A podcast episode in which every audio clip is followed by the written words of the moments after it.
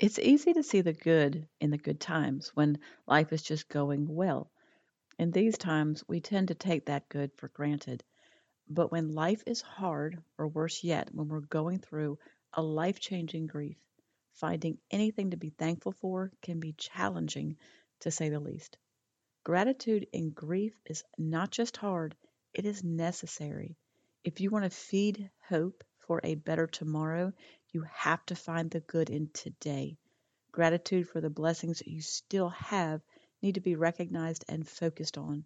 Today, we'll talk about how to find the good in each day and how to grow your hope, which makes all the difference in grief. Hey, friend. Welcome to the Grief to Great Day podcast. Do you feel like you're going crazy? Is the shower the only place for you to really cry? Are you surrounded by people, but you still feel all alone? Do you want to be the you you were before your loved one died, but you have no idea how to get there? I'm Steph Cabanis, Southern by choice, wife, turtle triathlete, Jesus follower, and fellow traveler in the journey of grief. I too struggled to breathe, questioned God and my faith, and thought I would never be happy again. But God took my brokenness and He turned it into a breakthrough so if you're ready to understand how to navigate grief, lean into your faith and take just one step towards healing, then bring your ugly cry, get into a comfortable place, even if that's your bed right now, and let the healing begin. Girl, there's hope for your future. Come on in the house, and because the weather is rainy, today we will be on the couch. I'm Steph, and this is Grief to Great Day. Thank you for being here. I want you to feel welcomed and heard through this podcast. Hello to everyone listening in Jordan, our spotlight country, and in the U.S., California, you remain as the state with the most downloads this week. Grief to Great Day is downloaded in over 60 countries. This tells me that grief is felt throughout the world. So please know that whatever country or state you are in, you're not alone as you walk through this thing called grief. I know there are new listeners each week, and if that's you, welcome. Also, if you hear me talk about Monica, her faith, or her death, and you want some background, just go to my website, grief the number two greatday.com, and click on the book tab. Her faith journey throughout the last six months of her life were unreal, and her death changed me. She is the reason that you are listening to me today. In this podcast, we talk about understanding grief, processing daily life, and growing your faith. So if you're just starting on this journey, please know that life will change. It will not always hurt like this. It's important for you to hear that often. This is not to say that you'll stop missing your loved one because you never will, but you will be able to breathe, to laugh, and to live again. Grief is all consuming, and those words don't do it justice. Managing the life you used to have feels impossible without your loved one. The small things are big, and the big things, well, they feel impossible. As a Christian, you know that God is with you, but you feel so distant at times because all you feel, all you see, all you're surrounded with is pain and loss. I felt guilt because I knew that as a Christian I wasn't supposed to grieve as the world does, yet I felt lost in the pain. When Monica was sick, she had good days, bad days, and really bad days, and overall, she declined on a weekly basis. Toward the end, she couldn't breathe and was bedbound on oxygen. She and I had always wanted to do a triathlon. But if you have heard in previous episodes, we gave up the idea because of having to wear bathing suits. So we had a new friend who was actually an Ironman triathlete. And if you don't know what a full triathlon is, look it up because it's a pretty incredible feat. She brought pictures to show and share details of the race with Monica. I watched their interaction and I was amazed. See, what I saw was a dream that would never have a chance of happening. I saw us letting pride get in the way of a goal that we had no chance of her ever attempting to do. I saw cruel irony that it took her dying to meet someone who could have helped her accomplish that dream. I was sad and a little mad. Monica on the other hand, was laughing and asking questions and praising our friend for the decision and commitment to do such a race.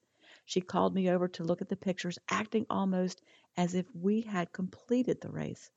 She was truly appreciative of the experience of meeting a real life triathlete. That night, she asked that I write down that interaction as the best part of her day. I did as she asked, but on the inside, I was rolling my eyes. From the beginning, Monica asked me to keep a journal and to write down a few details so that when she was completely healed, we would have an accurate account of what she had been through. So every day of her last six months, I wrote down what I saw in the day and then added her B pod or her best part of the day. I think God had a hand in that because what I wrote each day and did not share with her was all the bad because that's all I saw. And each day her B pod was all the good.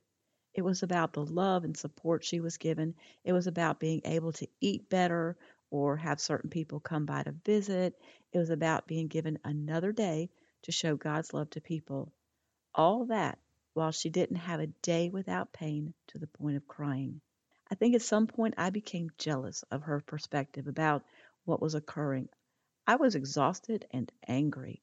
I was praying that she would be healed, but also praying that God would take her so the pain would stop. And I wasn't even the one with the pain. And it wasn't until later that I understood why our view of the same situation was so different.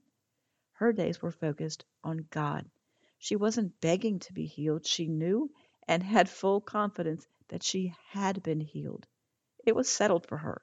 So every step she took, she took with a higher purpose.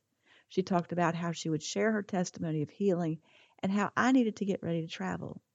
Her relationship with God was something I could not fathom, but it was so real that what she saw was only the good, while what I saw was only the hard and the bad. See, Monica's focus was very spiritual, and my focus was purely physical.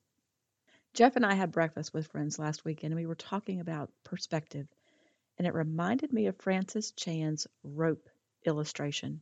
I highly suggest going to YouTube and searching for that. It's a needed reminder that eternity is a very, very, very long time, and that our present lives are only a sliver of what is to come.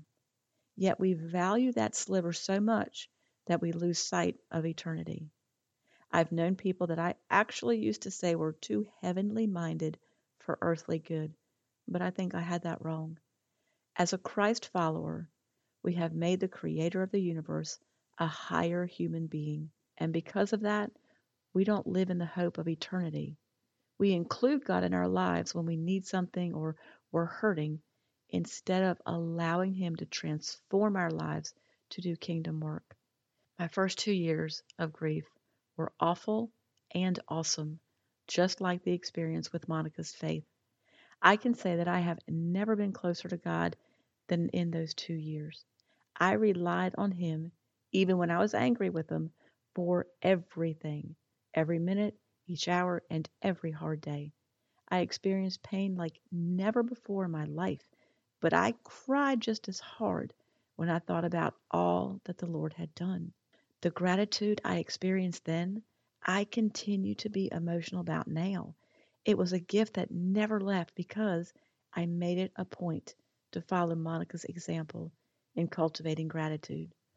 I began my best part of the day and created a faith resume to make it easier not to forget all that I had been given and how God saw me through the hardest and most confusing season of my life.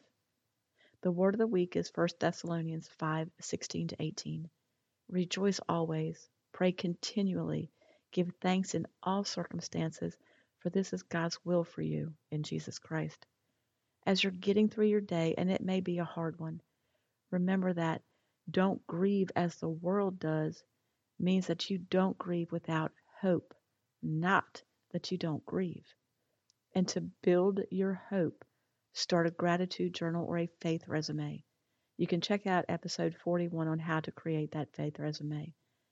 Next time, we'll talk more about the best part of the day as it relates to your healing and your future So, your journey works, or the work of your journey, is to write down three things you are grateful for right now. I know how hard grief is, but I also know how good God is. So, you can think of three things, and I don't want you to put that off.